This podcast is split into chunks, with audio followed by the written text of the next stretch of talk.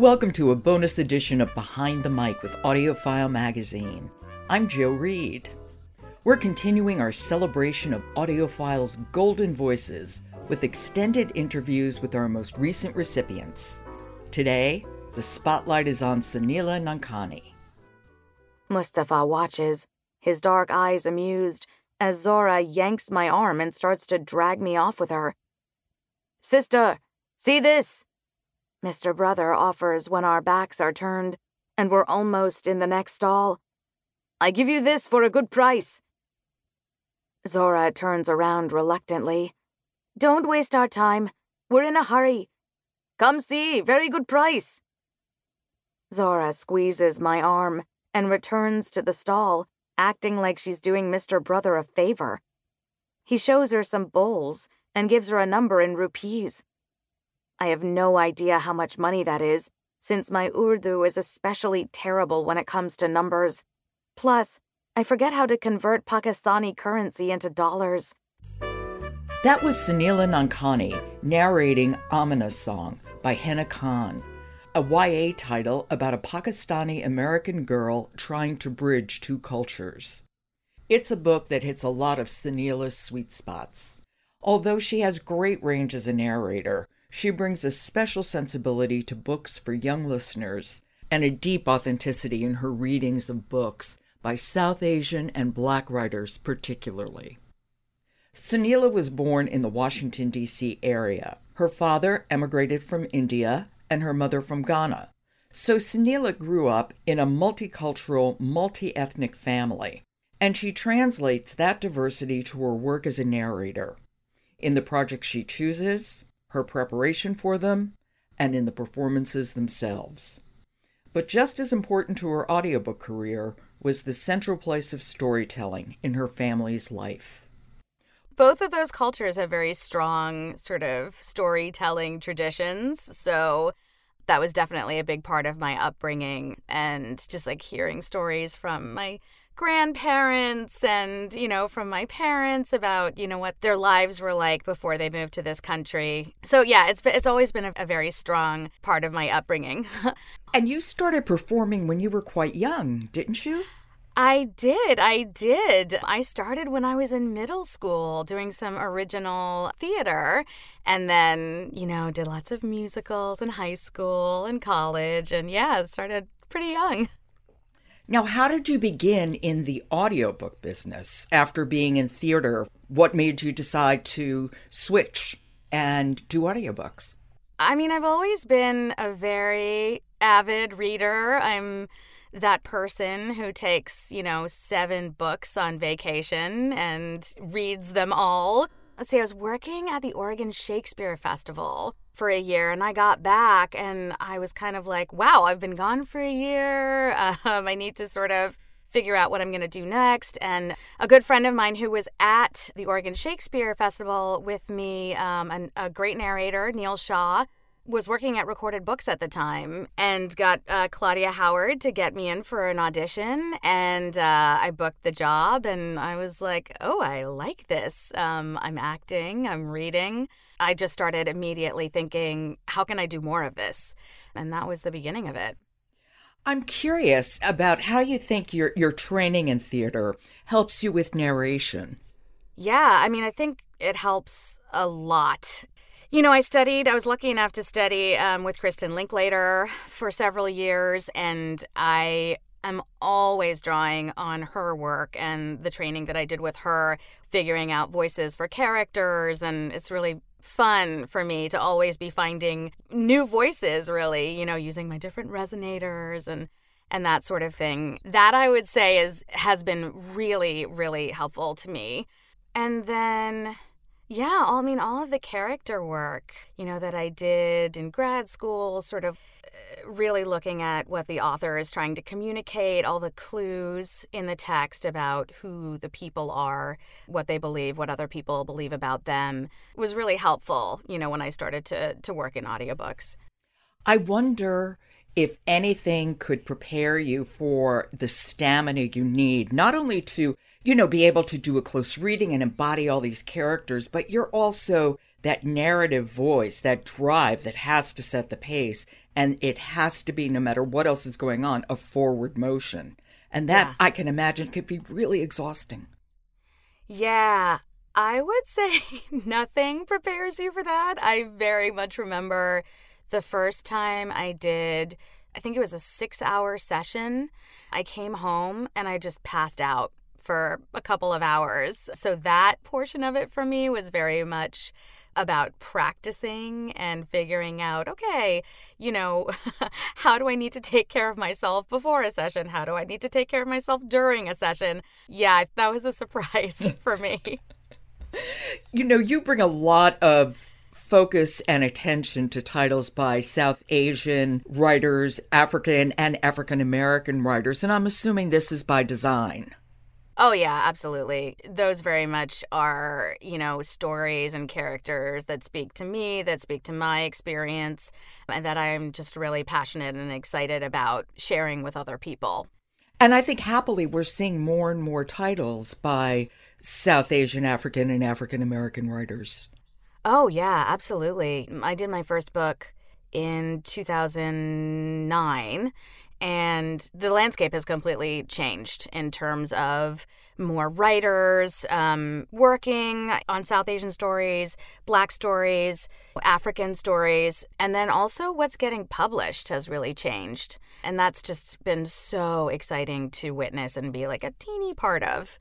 You've narrated many, many titles of both non Western fantasy and romance novels because mm-hmm. there's a plethora of both suddenly.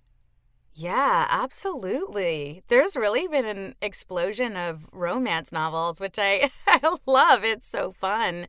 I mean, I just did a, a sort of panel talk with with Farah Heron, who who wrote "Accidentally Engaged," and she was just saying, like, you know, when she was when she was growing up, there were no love stories about just two brown people falling in love, and I think a lot of people felt that way. And a lot of people want to hear those stories, including myself. So, uh, yeah, I think you're right about that. I have to head out now, but nice meeting you, neighbor. The pleasure is all mine. That charming smile again. White, straight teeth, and a dimple on his left cheek. Mr. Uninspiring quickly advanced to Mr. Pretty Damn Hot. He should never stop talking with that voice or smiling with those teeth. Thankfully, he hadn't yet. I'd love to take you out for a pint if you'll share any extra baked goods lying around. Are you free tonight? I'm Nadim. He held out his right hand to shake. Ooh, did he just ask her out? Hey, it's Kaley Cuoco for Priceline. Ready to go to your happy place for a happy price? Well, why didn't you say so? Just download the Priceline app right now and save up to 60% on hotels. So, whether it's Cousin Kevin's Kazoo concert in Kansas City, go Kevin, or Becky's Bachelorette Bash in Bermuda, you never have to miss a trip ever again. So, download the Priceline app today. Your savings are waiting. Go to your happy place for a happy price. Go to your happy price, Priceline. Well, that leads me to a cultural authenticity that is in your work. And I wonder how you try to assure that it's there. Yeah. You know, I think there are a couple pieces to it. I think certainly I'm drawing from my own experience in terms of very often the characters resonating with me, but I'm also doing a lot of connecting with the author around what feels appropriate, what feels right for characters sometimes if that's not if it's not feeling like I'm connecting to that immediately. And then I also think just being really really honest in terms of books that for instance, I don't end up doing, just being really honest about, okay, this does resonate with me, or actually, I am not super connected to the story. I don't really understand this culture, or I, I don't feel comfortable doing this accent. And I think that that is as great a part of wanting to be faithful and authentic culturally as connecting to my lived experience and talking to folks and doing um, the appropriate research. Well, I would imagine, and I could be wrong, but a book that you narrated, His Only Wife, which is set in Ghana, um, mm-hmm. which some of your family is from. And I wonder if that book particularly resonated with you. Oh, I loved doing that book so much. For starters, so I actually was staying with my mom last summer. She has a lot more space than I do. Uh, so it was so fun to be saying to her, "Mom, how do you say this word in Twi?" Or how do you say this is the one of the Ghanaian dialects, the the one that my mother speaks. And you know, there's like a cadence to the to the language, and you know these sort of expressions of excitement and suspicion that were written into that book and you know i was just thinking about my aunts and my uncles and and oh i loved working on that so much that was a true gift since my mother told me that I would be marrying Ellie, I had felt as though I was balancing our two families like a basin of water, which was full to the brim, on my head. It wasn't easy being the key to other people's happiness, their victory, and their vindication. I desperately wanted the wedding to be over, because then I would have done my part. Or rather, I would have begun to do my part. Ah, it's okay. You're only adding to my stress with all this makeup, I protested when Mousie's hand and the makeup sponge continued to hover in my face. Stress? Haven't I told you to relax? There's nothing to be stressed about. You should be happy and smiling. I really loved that book. I loved the variety of characters that were in it. And when you talk about expressions that were just sort of baked into the book, I think it was one, it would just be, uh. That's it. yes. Yes. Yeah. I mean, I think that's why it, it feels so easy in a lot of these books for me to sort of get my hooks into it because because those things are are there. The author is is infusing the work with that and it's just so easy to to grab onto. Well, you mentioned getting in touch with the author. Do you try to have a good relationship with authors before you work, or is do you approach them if you have specific questions? I approach them if I have specific questions, but I usually, honestly, very often, I've been really, really lucky to work on some amazing books and to be on Twitter a fair amount. But I, I'll often just reach out if I'm enjoying a book you know i think it's it's nice for authors to hear that and and so I, i'll often reach out that way and then sometimes you know a conversation will come up and you know all of that all of that feels like in a way feels like research like it all goes into the book you know the my connection with the author whether i have specific questions or not well, tell me how you prepare for narrating. Do you mark up a lot? Do you use pages or an iPad? Uh, yeah, I use an iPad. I annotate. I used to mark up a lot, and I am doing less of that. Um, I'm usually now just marking up if there is a characteristic about a character's voice or something that I need to be aware of before it's mentioned in the text somewhere. But um, I have really pulled back on the marking up because I feel like once I've read it once, it's there you know? And i feel like it's such a gift to be able to to read it and then see see where it goes in a sense. So i want to give myself a little bit of freedom so I, I don't want to be too too beholden to lots of marks in my text. Right that makes sense. But what about if you're creating voices for a series? One fantasy series that you've narrated is Aru Shah and I want you to tell me a little bit about that series. And then let's talk about the characters that you created because they are phenomenal. Sure. So Aru Shah is, well, in the first book, she's 12 years old. I, I believe in the last book, she was 14. And she is a reincarnation of one of the Pandava brothers from Hindu mythology, one of these five brothers who is a warrior. They all are reincarnated as girls and she finds her other her soul sisters is what they she calls them. And they go on a series of adventures and meet the the Hindu gods and you know go to the underworld and you know up into the heavens. And um, yeah so it's a, a series of adventures that they go on in each book I'm really curious about the process of creating voices for these characters over an entire series of books. And it's not just Aru Shah and her soul sisters, but there are also gods and creatures of all sorts, from hamsters to swords to dragons. Yeah, yeah. I mean, definitely, I do this for all books, but that's definitely one of the books where I have little voice samples for each of the of the characters and uh, notes about. I keep my notes for everything, so notes from like books past about Aru's voice, Aru's what Aru loves, what Aru hates, um, that sort of thing. But that's, you know, again, it's just written so so well and you know, when I have my old notes, I have my old samples, it sort of feels easy to just keep building on the characters. Aru Shah had a gigantic lightning bolt, and she really wanted to use it. Please don't, Shah, begged her friend Aiden. If you electrocute the targets with Vajra, we've blown this Pandava mission. Please, said Aru hoping she sounded more confident than she felt.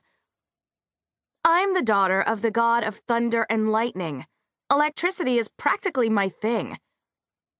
Yesterday, you stuck a fork in the toaster, pointed out Aiden. It was just for a second, and it was holding my breakfast prisoner.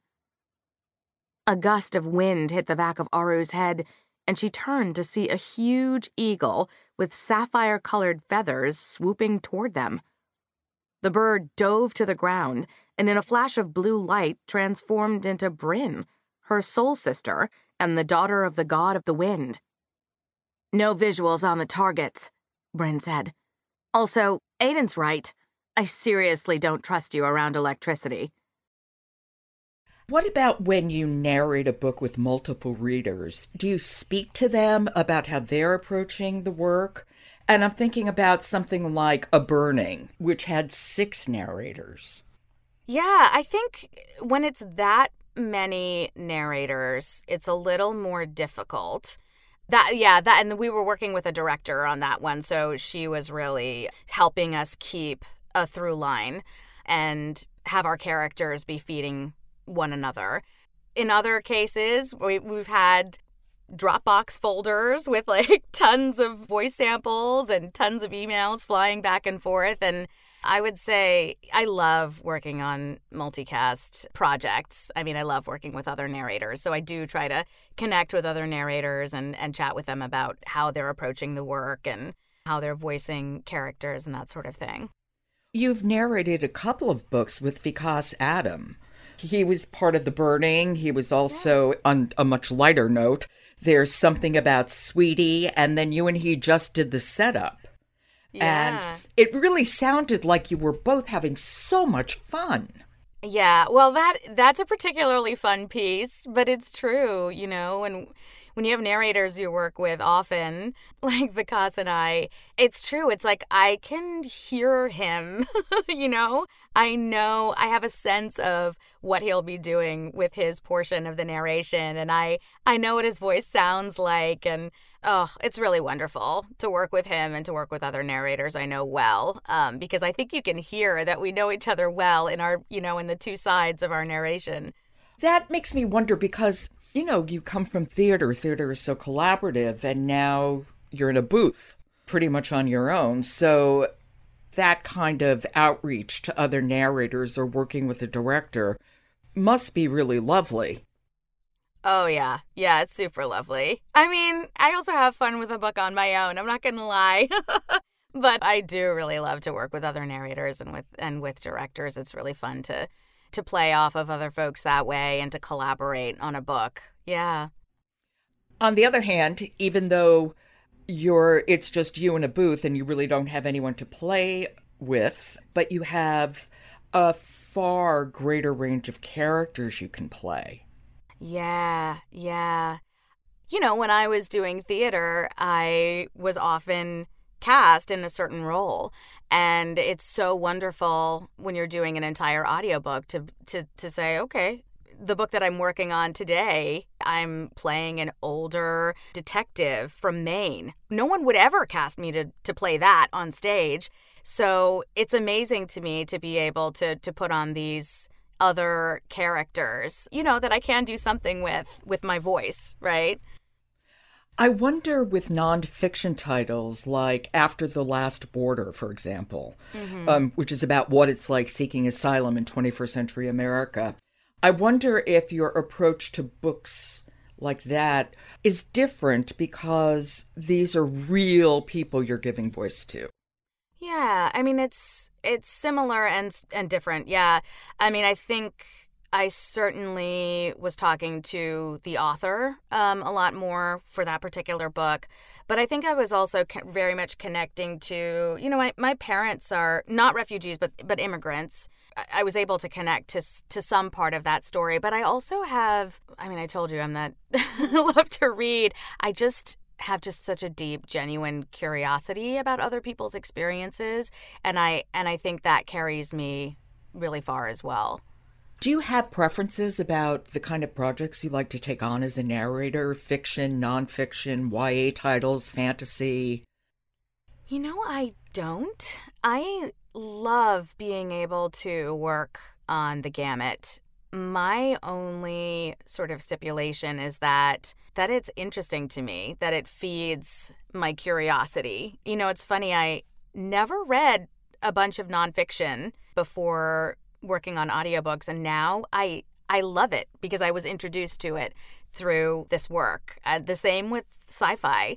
So I am really really open in terms of genre and topic. I just want to be learning new things and and able to enjoy the book. Well, Aru Shah is hardly the only book you've narrated for young adults. There's also, on a more serious side, Amina's Voice and then Amina's Song. And they're about a Pakistani American Muslim girl who's trying to reconcile her her at home culture and her at school culture. And I wonder how you approach these books knowing that it will have a lot of resonance for someone in a really, really important time in his or her life. I really think about myself at that age. I mean, when you talk about Amina's voice and Amina's song, of course, I didn't have those exact things happen to me, but I, you know, I very much understand what it's like to be a first generation American, to be 12 years old, to be navigating two cultures. So I very much connect with that. And I, you know, I, I think it's interesting because I'm really thinking about my experience at that age. And then also I have two two little kids. And, you know, I think about what it will be like for them to navigate some of, of these things when they're 12 years old. So I feel like I'm sort of connecting to it from from two different angles like that. Do you have books that stay with you when you're done? Oh, yes, for sure.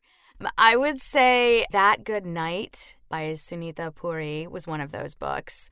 It's a book about medicine at the end of life and choices at the end of life. I remember, first of all, speaking with her. She was just she's just an incredible human being. And then I, I deeply remember also working on the book at the Penguin Random House studio and how just how moved the director was, I was, the engineer was working on this amazing, amazing book and and it changed you know it changed conversations i started having with my parents with friends. I and that's something i love about this type of work. I, I feel like a lot of the books change me and it it's just a gift. I don't want dialysis anymore donna told her doctors. I've lived a good life. If donna doesn't want dialysis her doctors wondered then what does she want and how should we treat her these were questions I had rarely encountered or considered in my years as a medical student. Like the doctors who taught and supervised me, I was hardwired to preserve and prolong life. On the few occasions I had seen patients opt out of life saving treatments, I'd watched my supervising doctors struggle to articulate another plan and the consequences and limits of any plan at all. Donna's team knew they needed help having that sort of delicate conversation with her. So they called the palliative care team to speak with Donna and help clarify what she wanted if she didn't want dialysis. Well, what do you think are the attributes of a good narrator? Oh, wow. Um to always be learning and I mean it's I guess it's the same thing. It's just certainly to always be curious also, to be learning things not just from, you know, other narrators, but also from the books, the author's life, you know. I think you know something that's wonderful about this work is that you know all of that can feed into it and you know i alluded to that earlier about how my relationship with the these YA books have changed now that inst- you know I am the mother of children as opposed to like a young adult myself so I think just continuing to sort of be curious and gather information from all of the experiences that I'm having that a narrator is having is is really important. What is the funnest part of this job for you? Definitely working with other narrators and also I love to to work on just out there characters. And and as I said before, just characters that never no one would ever cast me for, you know, on stage or in a film. That's just so much fun. It's so much fun to say, okay, all right, how, how am I going to put on this uh, talking parrot? you know, it's really fun. What does it mean for you to be named a Golden Voice by AudioFile magazine? Oh my gosh, I can't even begin. It's really, really exciting, really thrilling. It's such an honor, but also, you know, the fact that the the stories that I have worked on are also being honored, right? The South Asian voices, the African voices, the black voices. That is really really important to me that that all of that is being recognized. And, you know, and then also just as you said, a lot of times we're in our little boxes all day long, so it's it's just a, a joy to be recognized, to feel like okay, something I'm doing is making it out of this little box, and um and people are hearing it and appreciating it. That's that's really wonderful. I am certainly one of those people who appreciated it. I put my garden together listening to Aru Shah. Wonderful. which was so much fun. So many congratulations and many, many thanks. Oh, thank you so much. This was a lot of fun. For me, too. That was one of AudioFile's new golden voices, Soneela Nankani. This has been an extended edition of Behind the Mic with AudioFile Magazine. Drop by audiofilemagazine.com and check out interviews, videos, and stories about all our golden voices throughout the years. Next week, I'm speaking with Cassandra Campbell. Until then, I'm Jo Reed. Good listening.